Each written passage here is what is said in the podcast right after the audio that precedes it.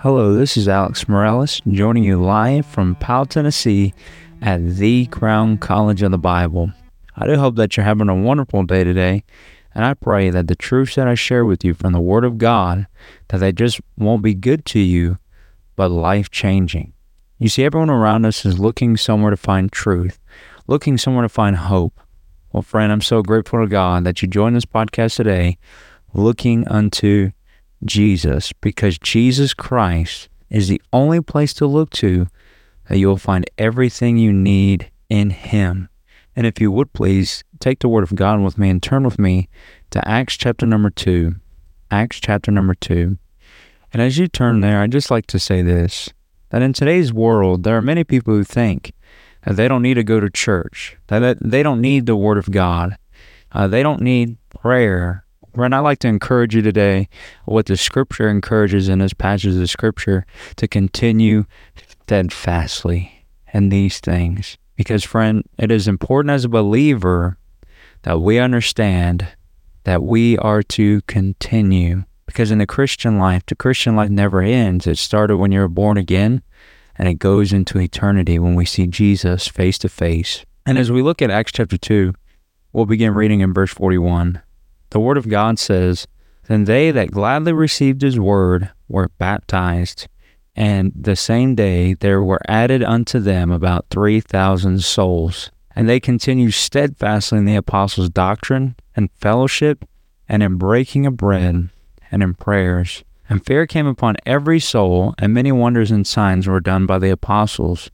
And all that believed were together, and had all things common and then let's continue reading down in verse 45. The Bible says, and they sold and sold their possessions and goods and parted them to all men as every man had need, and they continuing daily with one accord in the temple and breaking bread from house to house, did eat their meat with gladness and singleness of heart, praising God and having favor with all the people. And the Lord added to the church daily such as should be saved. And I want you to notice this expression found in verse 42, and I want you to underline it. They continued steadfastly. And then it says in, and then it begins to list off what did they continue steadfastly in? Well, the first thing it says they continued steadfastly in is the apostles' doctrine. What is doctrine? Well, doctrine is what we believe and what we teach. And I just like to say this that doctrine is not some idea or one verse that you picked out and you say, Well, I'm going to believe and teach this. Friend, doctrine is from the entire Word of God. It flows with Scripture. It does not contradict with other Scripture. And many false cults, many false teachers, they do this. And they'll even encourage some people don't read your Bible. I remember growing up and uh, attending um, some of these churches, and they would say, "Oh, uh, you know, we want to encourage you to stay away from the Word of God." Why do they do that? Because they knew they know that the truth of the Word of God, as Jesus said, will set you free. And many people say, "Well, I have doctrine." And they believe they believe anything, and they say, "Well, I have doctrines. We uh, we believe in many doctrines or different things." Well, I want to tell you that in in the Word of God, it says that with the word doctrines plural, that is doctrines of devils, because you believe many things. And in some the, some people find it outside the Word of God, or they make an idea. Well, friend, I want to encourage you today: believe in the Word of God and the, and the true doctrine, singular, because doctrine is based from the Word of God, and the rest is Scripture. For instance, here's some doctrine. Uh, we believe, I believe this about the doctrine of the Word of God, bibliology. And as I believe in the doctrine of the Word of God, I believe that the Bible is infallible, it's perfect, and it's preserved. It's the preserved Word of God. And then I believe in the doctrine of Christ. He's not only the Son of God, I believe also that he, he never ceased to be God. And because of that, when he died on the cross to pay for our sin, he was buried and he rose again from the dead.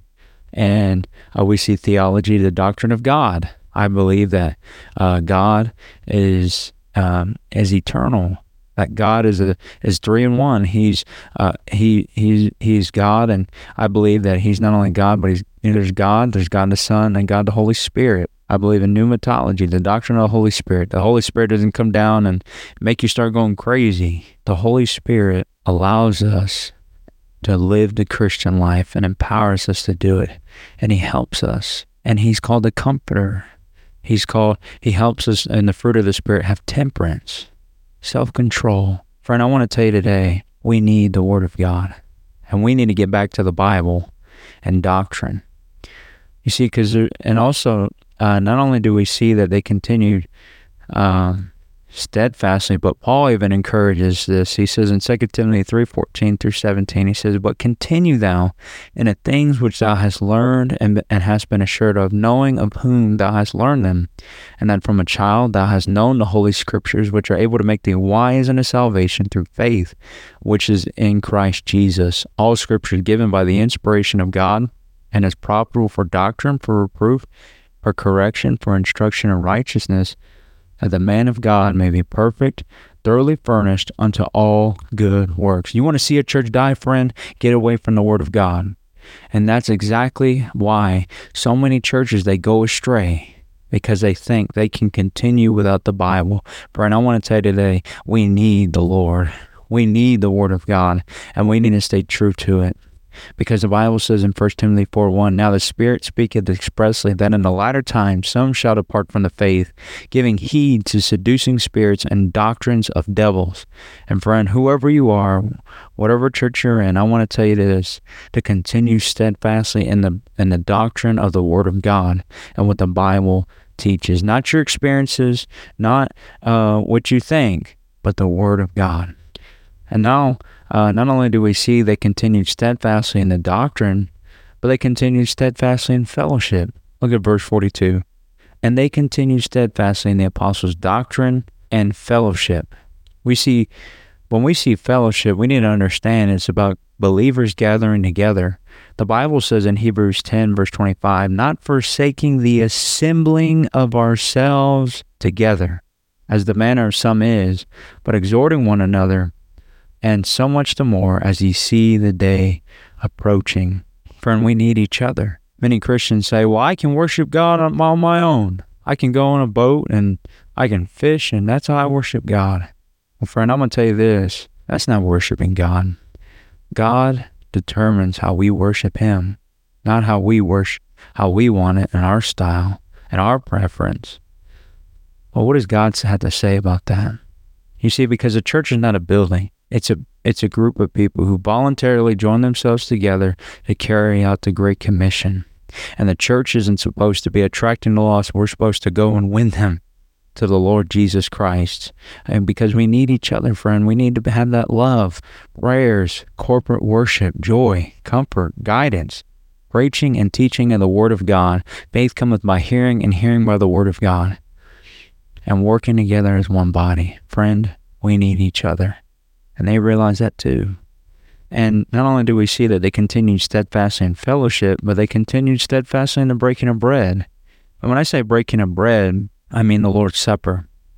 But I want you to see how there there's two ordinances mentioned here. Verse 41 says that they that gladly received his word were baptized. First ordinance, baptism.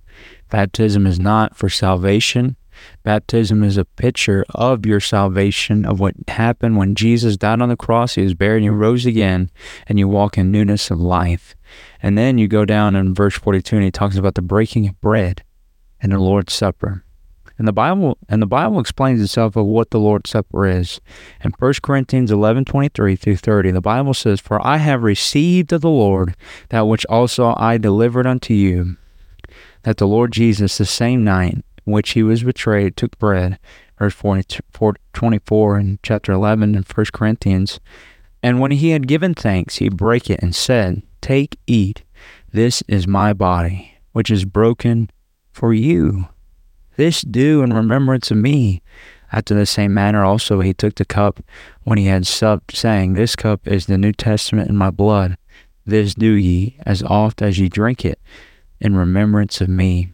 For as often as ye eat this bread and drink this cup, ye do show the Lord's death till he come.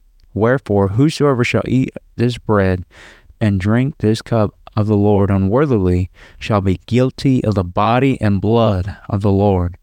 But let a man examine himself, and so let him eat of that bread and drink of that cup. For he that eateth and drinketh unworthily eateth and drinketh damnation to himself, not discerning the, the Lord's body. For this cause many are weak and sickly among you, and sickly among you, and many sleep. And friend, I want to tell you this is that in order to take of the Lord's Supper, you first of all in verse forty one it says, They then they that gladly received his word. You got to be born again. Who who took of this supper? You got to think about it. His disciples were in the upper room, and those who are who are believers who have placed their faith in Christ. Friend, I want to tell you this today that you need to be born again in order to be able to take of this, and not only that, but you need to be baptized, um, because baptism is a picture of our obedience to Him. If you're if you're disobedient to God and you haven't taken that next step, I want to encourage you, take the next step and follow the Lord in baptism. Maybe you made a profession of faith because you were doubting your salvation and you're you're nervous that everybody's going to say, "Man, I thought um, he was already saved a long time ago." Friend, I promise you, we're going to rejoice with you. Make that decision. Follow the Lord in obedience, and then self-examine examination of sin in your heart. Verse 27 says, "Wherefore." In 1 Corinthians chapter 11, verse 27, Wherefore whosoever shall eat of this bread and drink of this cup un, of the Lord unworthily shall be guilty of the body and blood of the Lord. And friend, those Corinthians, they definitely were doing that. And I want to tell you today, do not come and try to take of the Lord's Supper while you live in sin. Friend, confess your sin. The Bible says in 1 John 1 9, if we confess our sins, he is faithful and just to forgive us of our sins and to cleanse us of all unrighteousness. Friend, come to the Lord Jesus Christ and be cleansed. And then, last of all, the Bible says that they continued steadfastly in prayer. Look at verse 42. And they continued steadfastly in the apostles' doctrine and fellowship and in breaking of bread and in prayers. 1 Thessalonians 5:17 says, "Pray without ceasing." As a body of believers, I believe that the greatest loss in the local church today is not the works of the church, but I believe the greatest loss today of the local New Testament church is prayer. Because friend, look how many times in Revelation it was lifted, it was listed off about how um, look how many times in Revelation you saw how he said, I know thy works. Yeah, he knows your works, but look what he says after that. Thou hast left thy first love. Friend, it's not what we can do for God, it's how much we love God and we pursue him and we work together as a body to strive to be more like his dear son, the Lord Jesus Christ. And and I just want to tell you today is that we need to join together in prayer. I think it's amazing how Jesus he taught his disciples to pray. They said, "Lord, teach us to pray." And Jesus said when you start your prayer and the model prayer, he says, "Father, Friend, the Bible says in Hebrews 4.16, Let us therefore come boldly unto the throne of grace, that we may obtain mercy and find grace to help in time of need. Friend, we need to come to God in prayer today as a church in one accord, praying to our Father and believing God again that He can hear and answer our prayers. And I just also want to say this is that we need to learn to have fellowship with Him, not just praying as a church, but even individually. Because for in our prayer life, you see, no, man is greater than his prayer life. We need prayer in our life, personally. And I just like to say this that if you've never been born again, I want to tell you that Jesus Christ, He died for your sins. He died for every sin you've ever committed. You say, Brother Alex, I mean, I'm not worthy of it. Do you know what I've done? I want to tell you, look at what He's done. He died for your sins. He paid it all. He was buried and he rose again from the dead victoriously and he forever lives. And friend, if you'll come to him by faith, asking him into your heart and saving your soul and repenting of your sin, realizing how much of a sinner you are, but man, look at the grace of God and what he's already done for you, then friend, he said that he'll turn your, though your sins be as scarlet, they shall be white as snow. Though they be red like crimson, they shall be made as white as wool. Friend, come to Jesus Christ today. I just wanted to thank you so much for listening on looking unto Jesus podcast today.